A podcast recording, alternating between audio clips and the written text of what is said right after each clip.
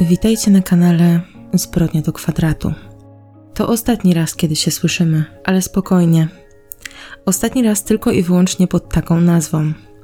Jeśli jesteście ze mną od początku, to wiecie, że nie byłam z nią mocno związana i chciałam ją zmienić.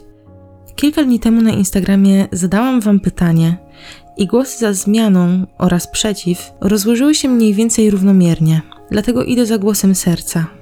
Niektórzy z Was wiedzą, że posiadam drugi kanał z historiami kryminalnymi, gdzie w trakcie opowiadania wykonuję na sobie makijaż. Ten kanał to straszydło i podoba mi się ta nazwa do tego stopnia, że dziś Zbroja do kwadratu będzie nosić nazwę Straszydło Podcast Kryminalny. Nazwa grupy na Facebooku, jak i Instagrama wkrótce również ulegną zmianie, więc jeśli jeszcze do niej nie dołączyliście bądź nie obserwujecie mnie na Instagramie Zbrodnia do Kwadratu, to jest to właściwy moment, aby to zrobić. Tam właśnie wszystkie informacje są podawane na bieżąco.